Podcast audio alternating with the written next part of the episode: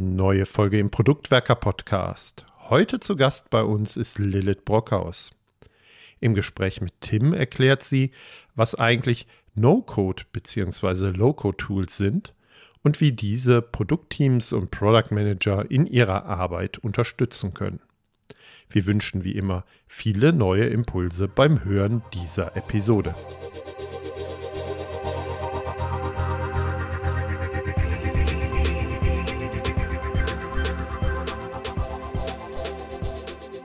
Ich freue mich so richtig auf die heutige Folge, denn wir haben ein ganz spannendes Thema. Es geht um No-Code oder auch Low-Code. Inwiefern kann das uns im Produktmanagement oder insbesondere in der Produktentwicklung helfen?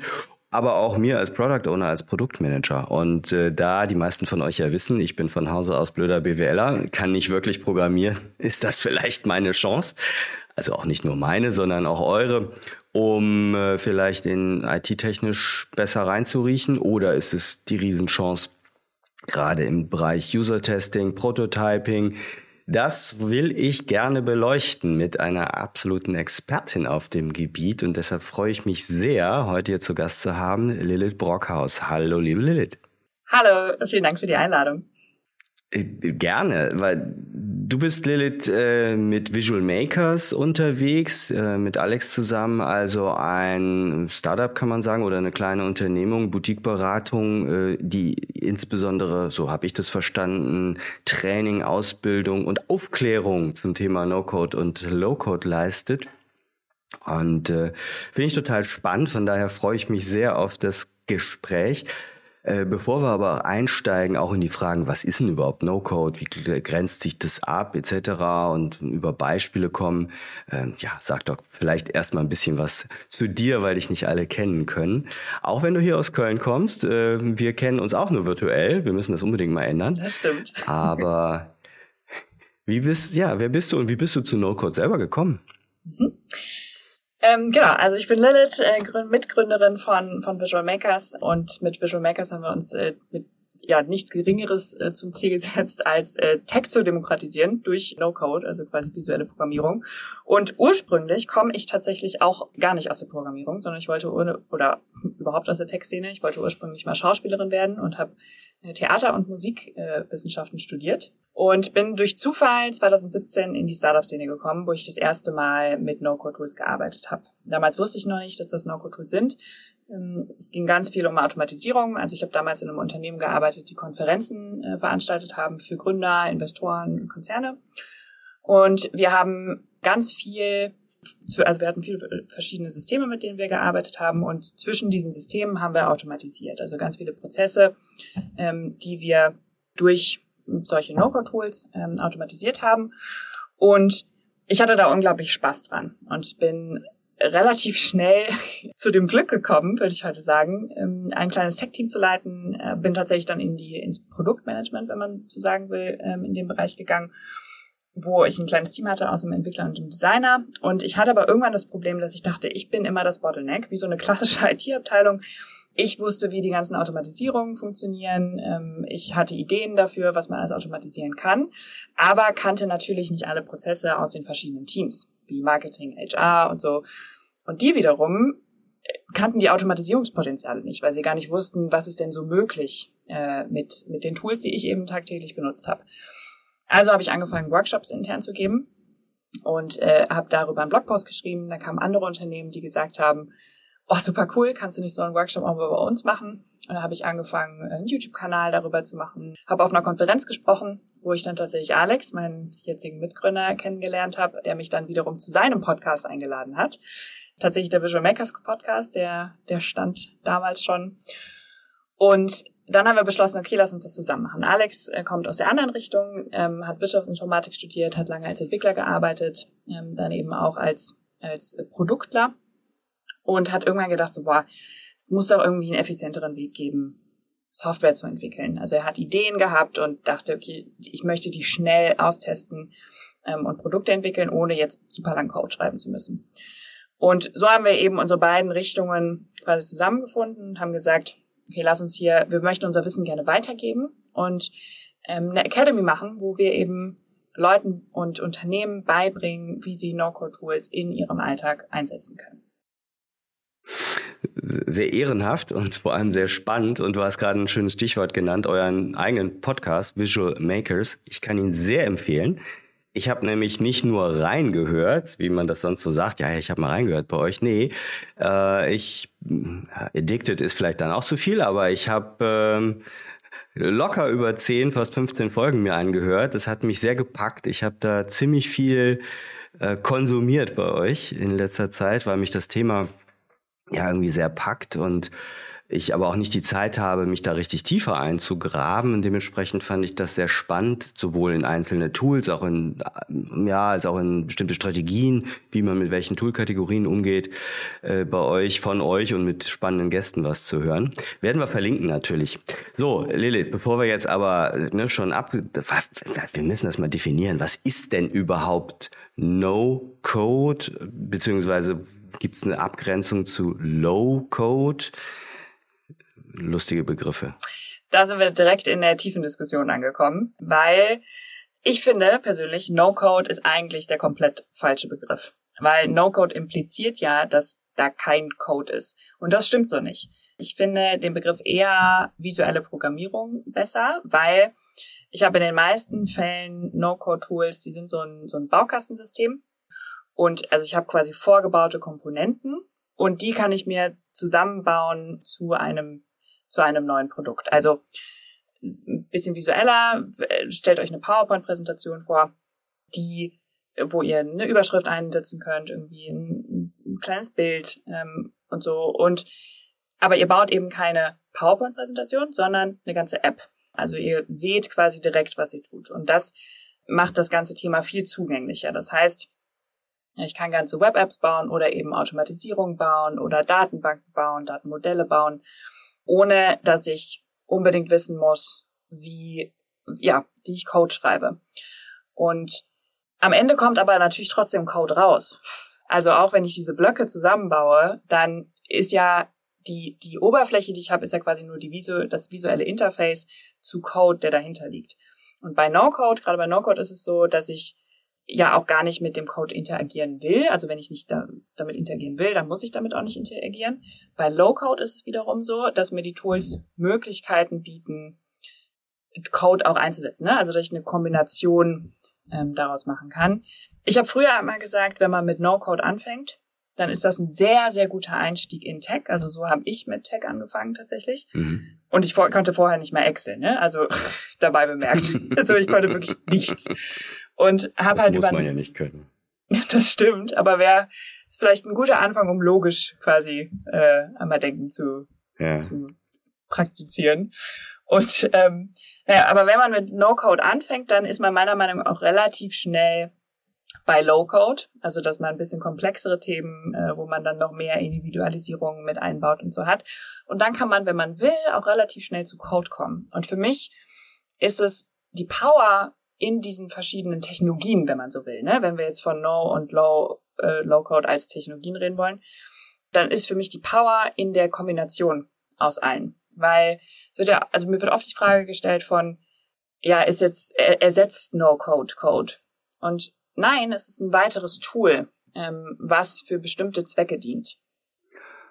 Ja, ich glaube, da auf die Frage kommen wir nachher auch nochmal, so sollten wir da mal drüber sprechen, ob das wirklich IT-Entwicklung und Programmierung ersetzen kann. Tatsächlich habe ich jetzt, nach dem, was du so gesagt hast, bei mir im Kopf kam dieser Begriff gerade äh, Visivik für Programmierung, also äh, Visivik für Anwendung. What you see is what you get. Das ist, äh, ich bin ja schon was älter. Das hat man früher so gesagt und war dann bezogen auf Word oder so ähnliche Sachen. Ähm, das heißt, es geht, du sprachst von visueller Programmierung, es geht ja darum, eine bestimmte Benutzerschnittstelle zu haben oder eine Benutzerschicht, User Interface, um ja, Interfaces, Automatisierungen, äh, verschiedene Kategorien, ja, also auch Spreadsheets, Datenbanken etc. einfacher bedienen zu können, als eben Zeilen zu programmieren, jetzt mal mit ein, meinen vereinfachten äh, Worten. Stichwort Kategorien von No-Code-Tools. Das habe ich bei euch im Podcast auch gelernt. Äh, das, das hatte ich so am Anfang selber nicht verstanden. Ich habe so jetzt kapiert, okay, es gibt halt spezielle No-Code-Tools zum Beispiel für ähm, Datenbanken, welche für Spreadsheets, selbst sowas wie WordPress oder äh, Website-Bilder wird als No-Code-Tool verstanden, wo ich dachte so, ja, das ist ja ein No-Brainer, das ist ja, pff, dafür brauche ich den Begriff nicht. Vielleicht kannst du das noch mal ein bisschen ausschmücken. Ja, siehst, denkst du auch so in Kategorien von No-Code oder wird dann immer nur der Oberbegriff benutzt? Ähm, ich finde, No-Code ist erstmal der Oberbegriff von, von zugänglichen, leicht zugänglichen Tools, die es ermöglichen, ein, eine bestimmte digitale Anwendung zu bauen. Ob das jetzt eine Automatisierung oder ob das eine Website oder eine Web-App ist. Ich komme aus der Automatisierung, also als ich mit No-Code angefangen habe. Deshalb ist für mich zum Beispiel auch ein HubSpot oder sowas ist No-Code, weil ich das einfach per API anschließen kann und da drin Workflows wieder bauen kann. Das ist aber super diskutabel. Ich finde, also No-Code ist aber erstmal nichts anderes als der Begriff für ähm, eine Sammlung von SaaS-Tools. Also No-Code-Tools sind ja im Endeffekt auch nichts anderes als SaaS-Tools. Ähm, also Software as a SaaS, Service. Software as a Service. Genau. Ja, genau. Ähm, die mir eine bestimmte Sache ermöglichen oder die mir eine bestimmte Anwendung ermöglichen. Und so habe ich zum Beispiel, also was man klassischerweise denkt an No-Code-Tools, ist zum Beispiel ein App-Builder. Also ich kann ähm, mit Adalo zum Beispiel ist ein Mobile App Builder, mit dem ich ähm, sehr einfach, so wie ich das eben mit dem PowerPoint-Beispiel genannt habe. Ich habe ein Canvas in offene Leinwand in der Mitte und da kann ich mir verschiedene Elemente reinziehen, wie eine Header-Section ähm, mit einem kleinen Bild und einem, mit einer Überschrift und einer Subkategorie. Vielleicht auch mit einem mit zwei Buttons, die direkt zum App Store führen. Obwohl, nee, wir sind ja schon in der App drin, aber irgendwie ein Button und so und ähm, mir so zum Beispiel Nutzerprofile anlegen, direkt ein Login, eine Registrierung und so für User ist mit drin und habe dann quasi eine App, die ich mir später auch im App Store sogar runterladen kann, mit No-Code gebaut. Es gibt aber auch Tools, die nur bestimmte Sachen machen. Ne? Also die großen Bereiche sind für mich Webentwicklung ähm, oder Webanwendungen und äh, Automatisierung. Und dazwischen gibt es aber auch Tools, die sehr spezifisch etwas sehr gut können. Zum Beispiel Nutzerauthentifizierung. Oder ganz kleine Tools wie zum Beispiel ein Grafiktool, was es mir erlaubt, Grafiken automatisiert über Templates zu erstellen. Oder Tools, die es mir ermöglichen, meinen eigenen Machine Learning Algorithmus zu trainieren. Und so gibt es eben für alle möglichen Kategorien bestimmte Tools, die etwas Bestimmtes sehr gut können, neben den Hauptkategorien, an die man so klassischerweise denkt, von Webanwendungen oder Automatisierung. Mhm. Okay, prima. Wann ist denn das Thema No-Code überhaupt hochgekommen oder seit wann wird das diskutiert? Hast du das mal rausfinden können? Also so das, das Buzzword No-Code, dazu muss ich gleich einmal kurz länger ausholen. Das würde ich so sagen, ist so seit 2011, 12, 13 geht das so rum. Genau, also da kamen so die großen Automatisierungstools wie Zapier zum Beispiel ist da gegründet worden, ist ein Automatisierungstool, mit dem ich quasi verschiedene Systeme miteinander connecten kann, nach dem Motto, wenn das passiert, dann soll das passieren. Und dann baue ich quasi meine verschiedenen Steps da drauf. Da ist ein Integromat äh, entstanden, auch ein Automatisierungstool. Ein Bubble ist eine Webanwendung. So die neue Generation von No-Code-Tools. Es gab sowas aber auch schon in den 90ern. Also sowas wie äh, Excel und Access-Datenbanken sind theoretisch auch No-Code. Oder äh, Microsoft hatte dann auch, auch mal so ein paar Ausläufer, die waren halt aber nicht sexy. Die waren nicht, die haben keinen Spaß gemacht, die zu bedienen. Es war alles so ein bisschen schwerfällig und irgendwie auch so ein bisschen clunky und es hat halt einfach keinen Spaß gemacht. Es war nicht zugänglich. Und die, das Schöne an diesen neuen Tools ist, also neu, die sind, viele von denen sind jetzt auch schon zehn Jahre alt, aber es kommen immer mehr dazu, tatsächlich jeden Tag. Wir versuchen da so ein bisschen Überblick durch den Dschungel zu geben und versuchen da so ein bisschen zu kuratieren. Ähm, aber es sind einfach unfassbar viele Tools, die da wirklich dazu kommen und wirklich spannende neue Lösungen, wo man wo die eine tolle UI haben, wo man gerne mitarbeitet. Ähm, und ich glaube, dass das ein unfassbar wichtiger Aspekt ist für den Erfolg. Das ist, äh, und, und genau da, an der Stelle möchte ich jetzt eben abbiegen Richtung No-Code fürs Produktmanagement, weil wir wollen ja jetzt hier schon spezifisch für unsere Hörerschaft eben auch No-Code sozusagen mal ne, verstehen und eben auch, das wäre so meine Frage, wie, was für Chancen siehst du für solche No-Code-Tools oder für den Einsatz solcher No-Code-Tools in der Produktentwicklung, im Produktmanagement? Ja. Wo würdest du es empfehlen? Ich glaube, der größte Benefit in der Produktentwicklung liegt in der Schnelligkeit, weil ich mit No-Code einfach extrem schnell nicht nur Prototypen, sondern auch MVPs und darüber hinaus bauen kann. Ähm, ich glaube, es gibt so drei Kategorien. Also es gibt einmal das Thema Prototyping, dann gibt es das Thema, ähm, weiß nie so richtig, wie ich es nennen soll, Fokus. Äh, vielleicht komme ich gleich noch zu, was ich genau damit meine, und das Thema Automatisierung. Und beim Thema Fokus meine ich damit, dass wenn man jetzt zum Beispiel ein, äh, eine Software entwickelt, beispielsweise eine, eine B2B-Software äh, für Unternehmen, dann habe ich einen USP, ähm, also ein Merkmal, was mich ausmacht als Produkt. Und ich habe aber noch ganz viele andere Baustellen, sowas wie, wie ich eben gesagt habe, sowas wie User Management, sowas wie ähm, ein Login-Verfahren, Registration, vielleicht habe ich äh, Payment noch mit hinten dran, vielleicht habe ich noch, also es gibt so tausend kleine Sachen, vielleicht noch einen kleinen Chat oder so, die wichtig fürs Produkt sind, für die User Experience, aber nicht den USP von meinem Produkt ausmachen. Und No-Code erlaubt es mir, dadurch, dass ich das durch Schnittstellen sehr modular anbauen kann, erlaubt mir No-Code sehr fokussiert mit, meinen, äh, mit meinem Entwicklerteam auf dem USP zu arbeiten. Wirklich, was ist der Core from Product? Was ist die, das, das Hauptmerkmal, was, wo ich mich darauf konzentrieren will, um das weiterzuentwickeln? Und den ganzen Kram drumherum kann ich mit No-Code entwickeln. Auch wenn ich mit anderen Teams zusammenarbeite, in, wenn ich aus dem Marketing Leads bekomme, die zum Beispiel dann in der Software angemeldet werden sollen. Diese ganzen Flows können quasi um dieses Cocon Core Product angeschlossen werden, ohne dass ich irgendwie den Source Code anfassen muss, sondern ich kann das alles über APIs steuern. Also ein API-First-Ansatz, der mich unglaublich schnell ähm, und modular werden lässt in meiner Produktentwicklung. Ich glaube, das ist so der, der Hauptpunkt, den ich sehe. Dann gibt's natürlich noch den Punkt Prototyping. Also ich kann einfach extrem schnell voll funktionsfähige Prototypen entwickeln, die ich datengetrieben testen kann. Also ich habe ja bis jetzt so viele bauen Click-Dummies zum Beispiel, ähm, testen dann quantitativ in vielen Interviews mit, ähm, mit den ersten Testkunden oder Testusern und dann wird schon entschieden, baue ich daraus ein MVP oder nicht. Und mit No-Code kann ich eben diese Lücke schließen, dass ich eben auch selber, auch unabhängig von einem Entwicklerteam, schnell austesten kann von, okay, funktioniert dies oder jenes und kann sagen, okay, ich habe montags die Daten drin, äh, teste das bis Mittwoch und Mittwoch kann ich selber entscheiden, okay, cool, das, das ändere ich nochmal. Und so halt einfach viel, viel innovationsärm, äh, risikoärmer äh, quasi testen. Ja, und ich, ich glaube, an dem Punkt äh, schlägt noch was anderes zu.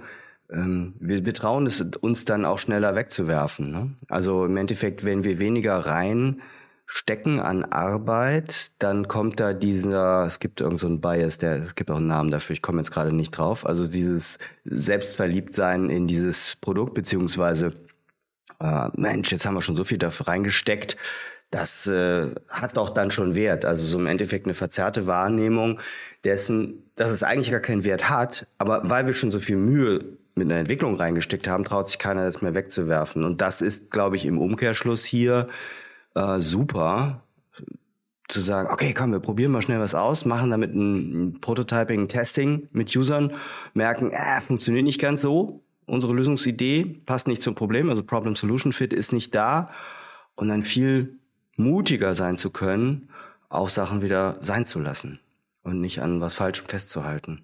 Definitiv. Das ist wirklich ein großer Aspekt, den wir echt immer wieder in unserer Arbeit erleben.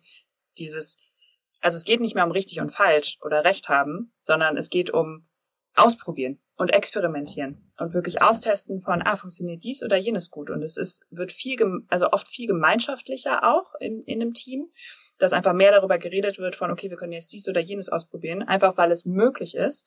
Und ich meine damit nicht, ähm, in so eine Feature-Ritis zu kommen, ne? von nur weil es möglich ist, baut man jetzt auf einmal alles, sondern man hat die Möglichkeit, einfach sehr schnell auszuprobieren. Genau. Und wie du sagst, dann eben auch wegzuwerfen, weil es tut halt nicht so weh, etwas wegzuwerfen, was ich innerhalb von drei Stunden gebaut habe, als wo ich vier Wochen mit einem Entwicklerteam von fünf Leuten draufgesessen habe. Ja, das, das verändert ja dann wirklich was auch im Produktentwicklungsprozess ähm, wahrscheinlich. Siehst du oder bei ihr, bei euch in euren Projekten, nimmst du irgendeine Veränderung wahr? Also jetzt so bei Produktteams oder so durch den Einsatz von No-Code? Oder ist es halt nur, okay, die einen programmieren, die anderen machen mit No-Code, ansonsten ist es ähnlich? Ja. die Grenzen verschwinden so ein bisschen. Also wir haben manchmal Produktteams, die sehr krasse Mauern aufgebaut haben zwischen ihren einzelnen äh, Teamkomponenten, nenne ich es jetzt mal. Also die Entwickler machen das, der Produktmanager macht das und die Designer machen das. Und mit No-Code fließt es sehr oft sehr viel mehr zusammen, weil alle ein besseres Verständnis füreinander entwickeln. Also gerade Produktmanager, die, ähm, die vielleicht auch noch juniorig sind, die aus dem Business kommen oder die aus einem, die aus dem Marketing kommen oder so, die ähm, oder eben auch gerade von der Uni kommen, die haben oft noch nicht das Verständnis. So ist es mir auf jeden Fall auch gegangen, äh, damals, als ich mit Produktmanagement angefangen habe. So, ich kannte die, ich kannte einfach wenig von Tech. Und No-Code erlaubt es einem zu sehen, okay, wie funktioniert denn eine relationale Datenbank zum Beispiel? Wie ist die aufgebaut? Dadurch, dass ich es visuell habe, kann man viel leichter lernen. Oder zum Beispiel das Thema Schnittstellen. Wie funktioniert eigentlich eine API? Was bekomme ich rein? Was bekomme ich raus? Was ist ein Request? Was ist ein äh, Rate Limit und so? Also so, so Begriffe, mit denen wir täglich zu, zu tun haben, so als Produktmanager.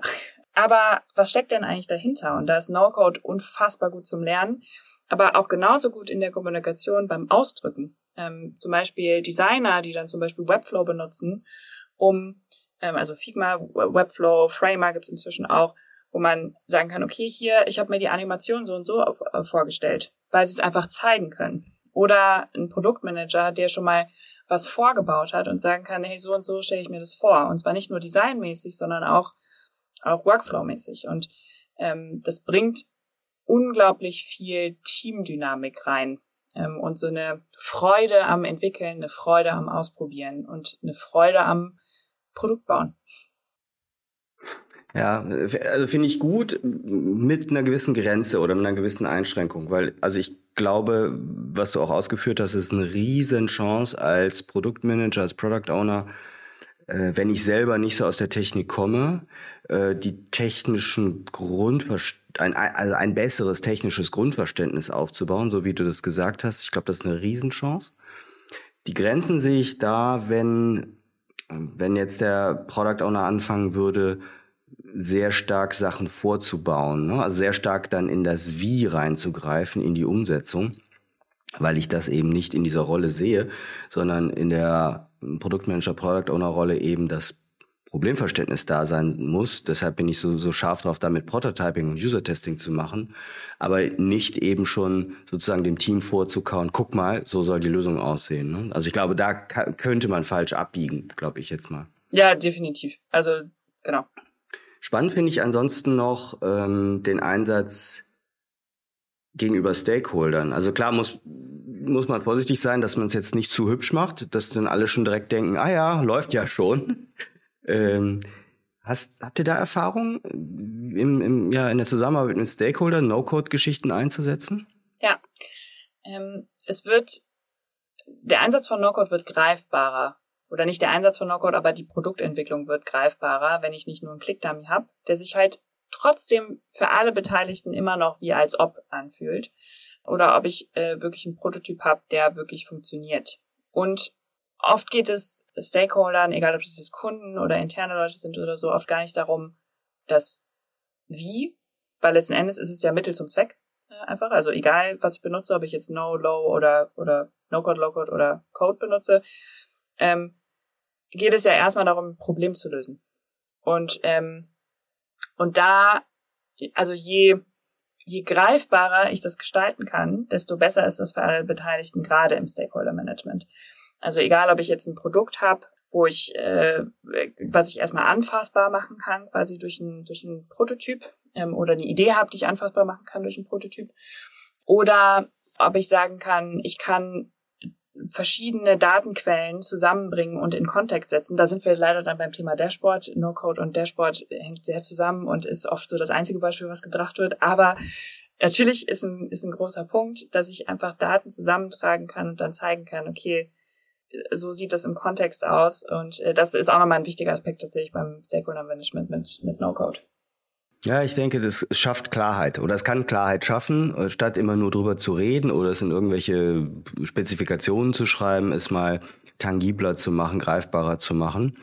Hm, das führt mich aber dann zu der nächsten Frage. Wird denn No-Code ja, Softwareentwicklung, Programmierung ersetzen können? Also ist das, also wo positionieren wir das? Ne? Ist das quasi zum Ausprobieren, zum Problem-Solution-Fit finden, Prototyping, hatten wir gesagt, User-Testing plus Automatisierung. Ja, okay, das ist noch was anderes, aber siehst du No-Code im produktiven Einsatz und können wir dann auf Programmierung verzichten sogar? Gute Frage. Ähm, nein. Also ich glaube, dass die Kombination aus all diesen Mitteln, aus No-Code, aus Low-Code und Code, ähm, äh, das ist, was es am Ende sein wird. Also ich glaube, wir brauchen, wir werden immer Entwickler und Entwicklerinnen brauchen, ähm, allein um die ganzen No-Code-Tools zu programmieren.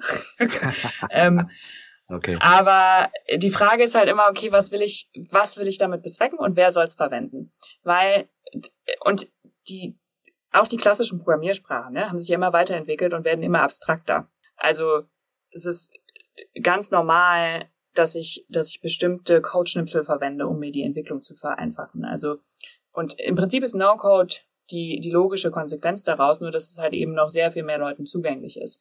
Das heißt, ich sollte mir immer die Frage stellen, bei welcher, bei was von den dreien ich jetzt, ich jetzt benutze, ist ein okay, wer soll das nachher anwenden? Geht es darum, dass ich irgendwie auch Business-User habe, zum Beispiel, wenn wir jetzt im internen Kontext denken, die, ähm, die das selber auch anpassen können sollen, dann macht es sehr viel Sinn, No-Code zu nehmen oder eine Low-Code-Lösung. Oder soll das Ganze zum Beispiel, wenn ich jetzt einen sehr rechenintensiven Algorithmus bauen möchte ähm, oder für mein Produkt brauche, dann würde ich damit eher nicht auf No-Code gehen, aber ich kann das Frontend dafür zum Beispiel mit No-Code bauen. Und da sind wir wieder bei dem Punkt, okay, mein USP ist zum Beispiel mein Algorithmus und das Frontend baue ich aber sehr, sehr einfach mit, äh, mit No- und Low-Code und eben auch viel, viel schneller und damit kostengünstiger. Also es ist immer die Frage so, für was setze ich es ein? Ja, das heißt aber im Umkehrschluss, für bestimmte Teile des Produktes kann No-Code, eine No-Code-Lösung auch produktiv genutzt werden. Ähm, genau. Ähm, ja, finde ich spannend. Lass uns mal einen Schritt weitergehen und mal, ja, ich möchte mal wissen, für Produktmanagement, für Product Owner, für Produktentwicklung, hast du da bestimmte Lieblings-No-Code-Tools, die du mal raushauen kannst? die wir uns vielleicht mal ansehen sollten oder die uns jeweils helfen könnten? Sehr, sehr gerne. Also eins meiner Lieblingstools ist äh, Softer, äh, S-O-F-T-R ähm, ist ein Tool aus Berlin äh, tatsächlich und die sind wirklich wie das Lego fürs Internet im Prinzip. Also du kannst wirklich buchstäblich innerhalb von zehn Minuten eine komplette Webanwendung inklusive User Registration, Login, externer Datenbank noch hinten dran bauen. Das, was Zeit kostet, ist halt die Texte schreiben dafür, obwohl die sogar da jetzt so einen AI-Block eingebaut haben, dass man sogar das jetzt sehr schnell, sehr schnell bauen kann ähm, und eben Bilder einzufügen. Also Software ist wirklich ein Tool, was so einfach und schnell und, ähm, und wirklich cool ist. Je einfacher, desto beschränkter natürlich auch. Ähm, also ich kann damit natürlich nicht alles machen, aber, aber schon extrem viel. Und da gibt's wirklich ein paar coole Beispiele von was damit schon alles gebaut wurde. Die sind sehr stark wachsend und ja, wirklich eins der Tools, die ich immer empfehle, auch gerade zum Anfang mit, mit No-Code, wenn man mal so ein Gefühl dafür bekommen will, was geht denn eigentlich? Ähm, ja, werde ich mir angucken. Sehr gut. Dann Levity finde ich noch eins, das extrem ähm, spannend ist, weil Levity auch ein Startup aus Berlin. Haben wir tatsächlich auch im, in unserem Podcast eine Folge mit Thilo, einem, einem der Gründer, wo, also Levity ist ein No-Code-Tool, mit dem man quasi seinen eigenen Machine Learning-Algorithmus trainiert. Also beispielsweise, ich bin ein Online-Shop und habe äh, ganz viele ähm, Klamotten quasi bei mir gelistet, also ganz viel Bekleidung und habe das die Kategorie Jacken. Und jetzt laden ähm, irgendwie meine Partner, laden da Jacken hoch. Eine Jacke kann aber ein Mantel, eine Strickjacke oder ein Blazer sein. Und die möchte ich natürlich so auch labeln und kategorisieren, möglichst automatisiert. Also was mache ich? Ich lade meinen Datensatz an schon vorhandenen Daten, die ich vielleicht auch schon kategorisiert habe, in Levity hoch. Und daraus erkennt er, ah, okay, das hier ist eine Strickjacke und das ist ein Mantel. Und jetzt kommen neue Daten rein, auch automatisiert, beispielsweise über ein Tool wie Make oder Zapier. Und ähm, also einfach per Schnittstelle. Und ich lade die neuen Daten rein und kann sagen, okay, welche, also wie genau soll die Trefferquote sein. zum Beispiel 80 Prozent. Und jedes Mal, wenn der Algorithmus sich nicht sicher ist, ob es jetzt eine Strickjacke oder eine, ein Mantel ist, dann kriege ich eine Nachricht zum Beispiel in Slack oder in Teams und kann mit einem Klick sagen, ne, das ist ein Mantel. Und dadurch lernt der Algorithmus äh, quasi total nebenbei. Ähm, und so kann ich mir extrem viele Datenmengen Kategorisierung äh, sparen. Ähm, das ist nochmal ein Tool, was ich auch wirklich cool finde, weil es so ein einfaches Problem einfach löst. Oder so ein großes Problem einfach löst. Ähm, Was noch? genau, dann äh, natürlich eins meiner absoluten Lieblingstools ist äh, Make. Äh, früher hießen die Integromat, äh, ein Automatisierungstool. Ähm, nach dem Prinzip, wenn das passiert, dann soll das passieren. Ähm, vielleicht das, ich, das nutzen wir auch. Sehr gut. Ähm, genau, und Make verbindet verschiedene Datensysteme miteinander. Also beispielsweise, ich habe, jemand trägt sich auf meinem, in meinem Newsletter ein ähm, und dann soll der bitte in meinem CRM, zum Beispiel in, in HubSpot gespeichert werden und dann soll ähm, ich bin eine Benachrichtigung in, ähm, in Slack zum Beispiel kriegen. Also mal ganz einfaches Beispiel. Ähm, aber auch sehr komplexe Automatisierungen wie zum Beispiel Rechnungsautomatisierung oder ja, alles, was man so, so automatisieren kann. Ne? Also alle repetitiven Tasks und ja, also kurze Erläuterung für unsere Hörerinnen und Hörer. Äh, einige von euch kennen und nutzen ja unsere Live-Events. Und ja, wenn man sich da angemeldet hat bei Eventbrite, erscheint das bei uns auch unter anderem in Slack als Nachricht, wer sich denn gerade angemeldet hat. Das ist ja immer spannend. Und das habe ich mit Make gemacht. Ja. Weil das vorherige Tool nicht mehr äh, existierte. Dann hast du, da habe ich im, im Podcast sehr viel gehört und ihr macht da ja auch, glaube ich, entsprechende Masterclasses und Ausbildung zu, zu Bubble. Was ist das?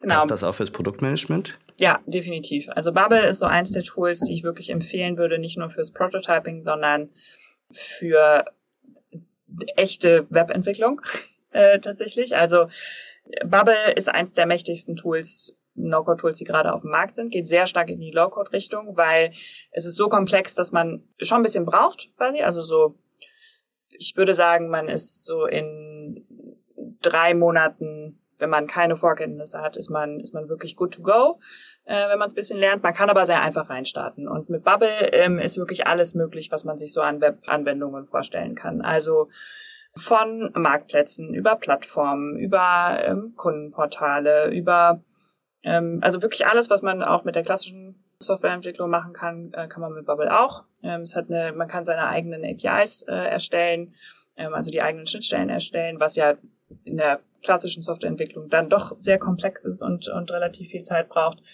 Man kann alle möglichen Systeme anschließen. Also das ist wirklich, Krass, ja. wirklich mächtig. Genau, also es ist eher so ein bisschen die Frage, was man damit nicht kann, ähm, als was man damit kann. Mhm. Und da sind wir wieder bei. Ja, aber das, was du sagst, ne, man, man muss halt auch reinkommen. Ähm, das, das hindert mich dann immer bei sowas, wenn es dann zu viel Zeit kostet, mich einzuarbeiten.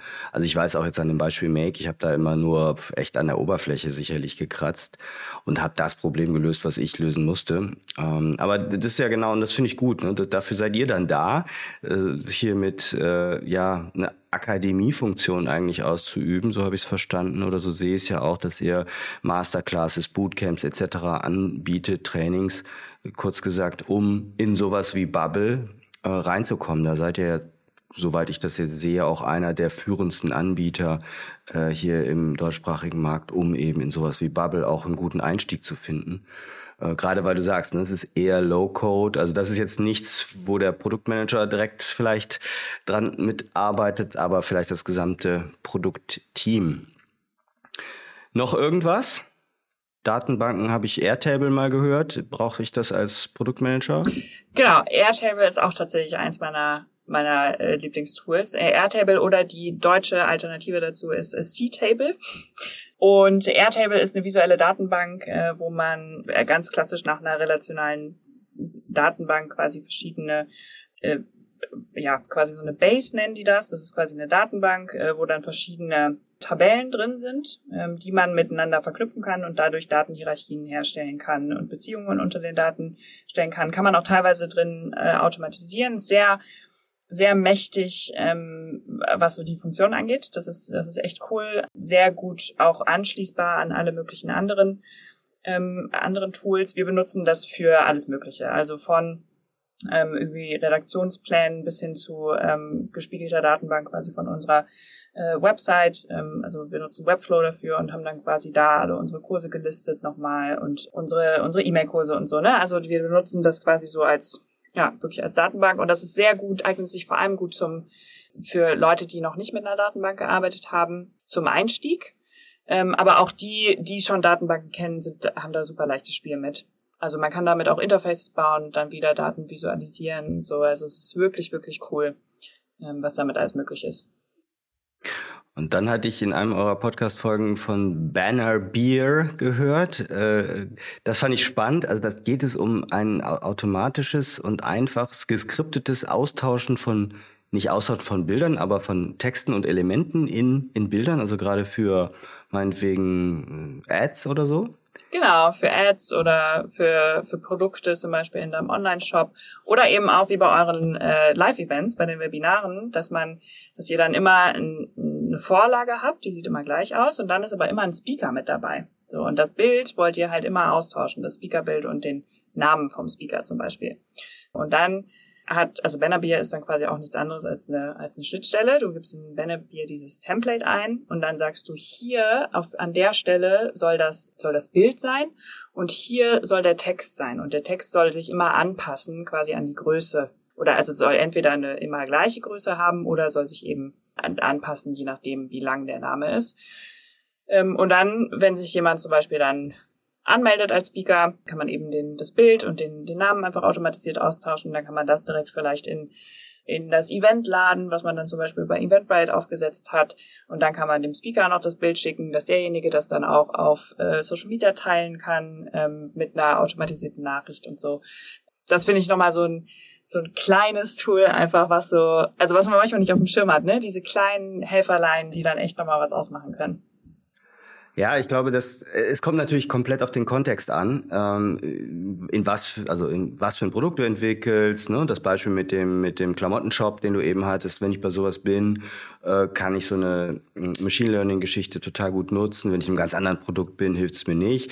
Ich glaube oder ich habe so eine gewisse Ahnung, dass dieses ganze No-Code-Thema so breit ist und so viele verschiedene Tools da aus dem Boden schießen, dass nahezu jeder für sein Umfeld irgendwas Passendes findet. Und da ja, schafft ihr ja auch Aufklärung und so ein bisschen Überblick über den Markt behalten, äh, weil man kann jetzt ja auch, wenn man sich nicht tagtäglich damit beschäftigt wie ihr, kann man ja auch nicht jedem Startup da hinterherlaufen und sich alles testen. Mm, ich möchte so Richtung Ende nochmal erstmal fragen, ähm, wo siehst du denn die Grenzen von No-Code? Also man kann das jetzt hypen, klar, aber Gibt es vielleicht, also mal auch gefragt, ne, gibt es Datenschutzprobleme oder wenn du sagst, das sind deutsche Firmen, deutsche Anbieter, ist damit das Datenschutzthema eigentlich geklärt? Also ich will es nicht breit auswalzen, aber kann man dann da einen Haken hintermachen? Äh, teilweise. Also bei manchen Tools, also gerade, also selbst wenn die aus Deutschland kommen, muss man natürlich nochmal gucken, okay, wo hosten die dann ihre Daten, ne? Und wenn die jetzt irgendwie bei AWS oder so hosten, so, da muss man schon immer mal, mal einen Blick drauf haben. Die meisten gerade aus Europa lösen das sehr gut, weil die das auf dem Schirm haben. Aber sowas wie ein Bubble zum Beispiel oder wie ein Webflow oder wie ein Airtable, das sind so die größten Player, würde ich jetzt gerade sagen. Oder Zapier zum Beispiel auch als Automatisierungstool ähm, die kommen aus den USA und da wird es dann halt schon mal schon wieder ein bisschen schwieriger. Ne? Also äh, viele haben einen Sitz in, in äh, Europa oder manche bieten das auch an, aber oft erst ab dem Enterprise-Plan zum Beispiel. Es gibt meistens sehr gute Alternativen. Ähm, es gibt zum Beispiel auch sowas wie ein N8N zum Beispiel, ist ein Automatisierungstool, was man auch selber hosten kann und dadurch aber auch im Produkt selber tatsächlich verbauen kann, wenn man zum Beispiel ein Automatisierungstool im äh, also zum Beispiel so ein Workflow-Element äh, irgendwie im, im Tool haben möchte, also in seinem eigenen Produkt. Ähm, also es gibt da Wege und Möglichkeiten. Es ist manchmal ein bisschen tricky tatsächlich. Also äh, wir haben da dieselbe Problematik wie eigentlich mit jedem SaaS-Tool, was was was aus den USA kommt. Aber wir haben wirklich viele viele gute tolle Tools aus Europa, die nicht so groß sind wie, wie Bubble, aber zum Beispiel Formbilder oder eben das, Le das Levity-Beispiel, was ich genannt habe mit dem Machine Learning Software zum Beispiel aus Berlin, ähm, die sehr, sehr gute Lösungen bereitstellen. Spannend. Ja, viele der Tools kann man ja schon fast kostenfrei oder zu ganz kleinem Geld äh, schon nutzen, ausprobieren. Ich denke mal, wenn man dann mit mehr Daten, Datensätzen oder mehr Funktionen hantiert, dann wird's halt teurer. Ne? Das skaliert der Preis so ungefähr. Äh, grundsätzlich Skalierung mit No-Code möglich, nicht möglich? Das Thema hatten wir tatsächlich gerade in äh, einem unserer Podcast-Folgen. Und zwar hat unser Gast erzählt, Cedric von äh, Zero to 100, dass sie einen Kunden hatten, für den sie ein CMS tatsächlich entwickelt haben. Also eine quasi ein komplettes WordPress oder Webflow quasi in No-Code entwickelt haben. Äh, soweit kein Problem, aber die hatten da irgendwie neun Freigabesteps äh, oder so noch dazwischen. Also wo extrem viele Workflows aufeinander quasi gewartet haben und dann wird halt äh, wird die Anwendung halt irgendwann langsam. Ne? Also da, wenn man extrem viele Datenmengen hat, dann wird's schwierig.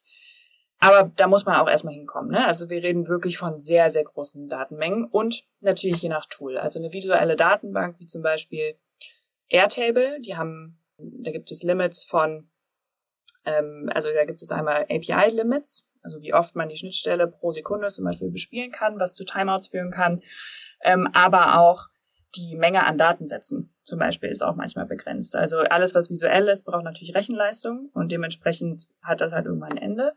Aber da gibt es auch andere Tools für, wie zum Beispiel Ninox. Äh, ist auch ein Anbieter aus Deutschland tatsächlich, aus Berlin, die, ähm, die das Problem gelöst haben als visuelle Datenbank. Also da kann ich auch tatsächlich unsere Folge, auch unsere Podcast-Folge mit Finn äh, empfehlen. Äh, Finn ist ein Startup aus München oder Scale-Up inzwischen aus München, die mit No-Code angefangen haben und auch No-Code quasi im, in ihrer Core Identity von ihrer Firma äh, integriert haben. Und die äh, haben das sehr gut dokumentiert, von wo denn die, wo sie wann an welche Grenzen gekommen sind und wie sie damit umgegangen sind und wie sie die Tools dann erst ausgetauscht haben und dann quasi andere No- und Low-Code-Tools genutzt haben und dann am Ende gesagt haben, oder nicht am Ende, aber jetzt gesagt haben, okay, unsere Datenbank, die ziehen wir jetzt ähm, auf eine Codebasis und haben aber trotzdem äh, arbeiten wir drumherum mit No-Code-Tools, indem wir sagen, okay, wir bauen einfach kleine Frontends in zum Beispiel Make, ähm, also Custom Apps nennt man das in Make, ähm, damit unsere Teammitglieder trotzdem noch Zugriff auf die Datenbank haben, aber eben mit so einem äh, Interface quasi, wo sie sehr einfach und sehr sicher dementsprechend dann auch darauf zugreifen können. Mhm. Ja, spannend. Ja, ich glaube, das ist, das ist so der Weg, ne? dass wenn man wirklich ein Problem-Solution-Fit und dann später auch ein Product-Market-Fit gefunden hat und es dann um Exzellenz, um Stabilität etc. geht, dass man das dann durchaus alles auf eine Codebasis hebt und programmiert oder sehr weise dann No-Code einsetzt. Äh, sehr spannend, sehr spannend. Hm.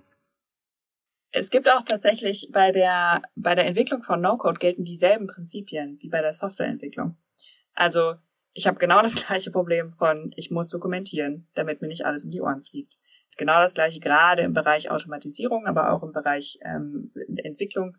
Das Thema Naming, Naming Conventions, so dass ich alles gleich benenne, um Sachen auch wiederzufinden. Und ich kann mich mit No-Code genauso gut verbauen wie mit Software, also wie mit klassischem Code, weil wenn ich eine, wenn ich eine beschissene Datenbankstruktur habe, dann wird meine Anwendung auch auf No-Code langsam. Und äh, da hat man immer so Stellschrauben, wo das geht. Aber genau da wollen wir aufklären, quasi, dass, äh, dass dieser ganze theoretische Teil da auch mitkommt. Da sind wir jetzt genau an der richtigen Stelle für die abschließenden Tipps zum Ende der Folge. Wenn jetzt hier von uns eine Product Ownerin, Product Owner, Produktmanager oder jemand aus dem Team das spannend findet äh, und vielleicht natürlich auch deinen Podcast an oder einen Podcast angehört hat. Aber wenn es so weitergeht und so diese Idee ist, Mensch, wie könnte mir das helfen? Vielleicht auch für interne Tools. Ne? Das fand ich bei euch im Podcast immer so spannend, dass es, es muss ja nicht immer nur nach außen gedacht sein, aber so viel interne Tools, die auch so aufwendig häufig programmiert werden, kann man äh, mit No-Code abbilden. Ich glaube, da bist du auch ziemlich äh, viel unterwegs, auch als, als Beraterin oder Umsetzerin auch. Mm, aber gehen wir mal in den Weg rein. Wenn jetzt jemand äh, auch auf dich zukommen würde und sagen würde, ja, ich bin jetzt hier Produktmanager oder Produktverantwortlicher, Product Owner, wie, wie, ich habe keine Ahnung davon, fand ich, hört sich cool an, aber was ist denn so dein ultimativer Tipp? Wie steigt man am besten rein? Ja, also mein ultimativer Tipp ist äh, ausprobieren tatsächlich. Also sich ein Tool auszusuchen ähm, und auszuprobieren, da würde ich zum Beispiel Software als Einstieg empfehlen. Aber auch, wenn man mal so ein bisschen wissen will, von was geht eigentlich, so was ist eigentlich so möglich, was gibt's, was gibt's überhaupt für Tools, was gibt's für Use Cases und so.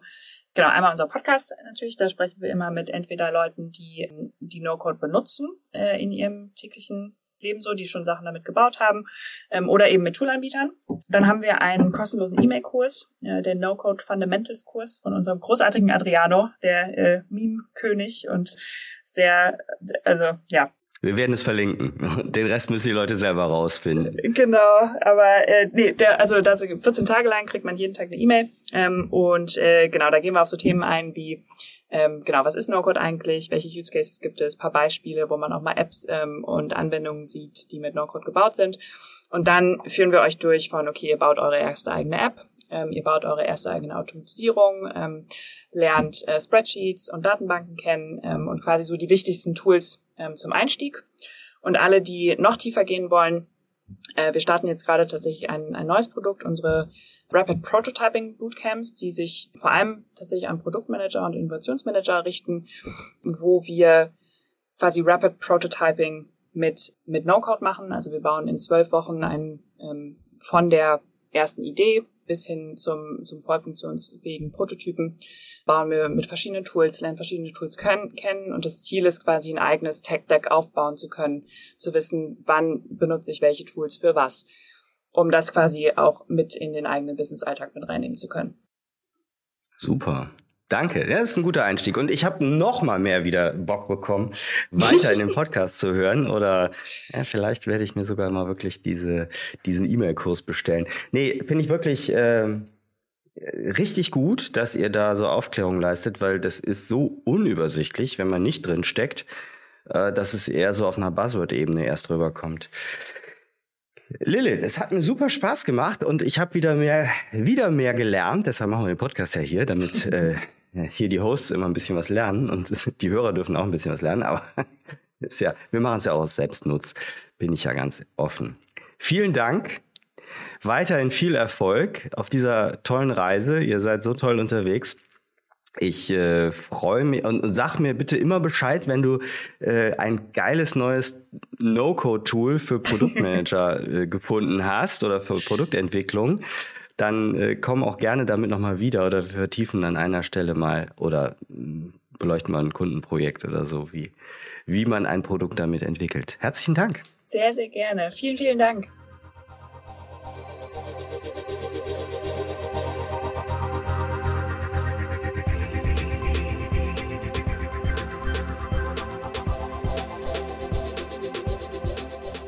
Wir Produktwerker bieten neben diesem Podcast auch kostenfreie Live-Events.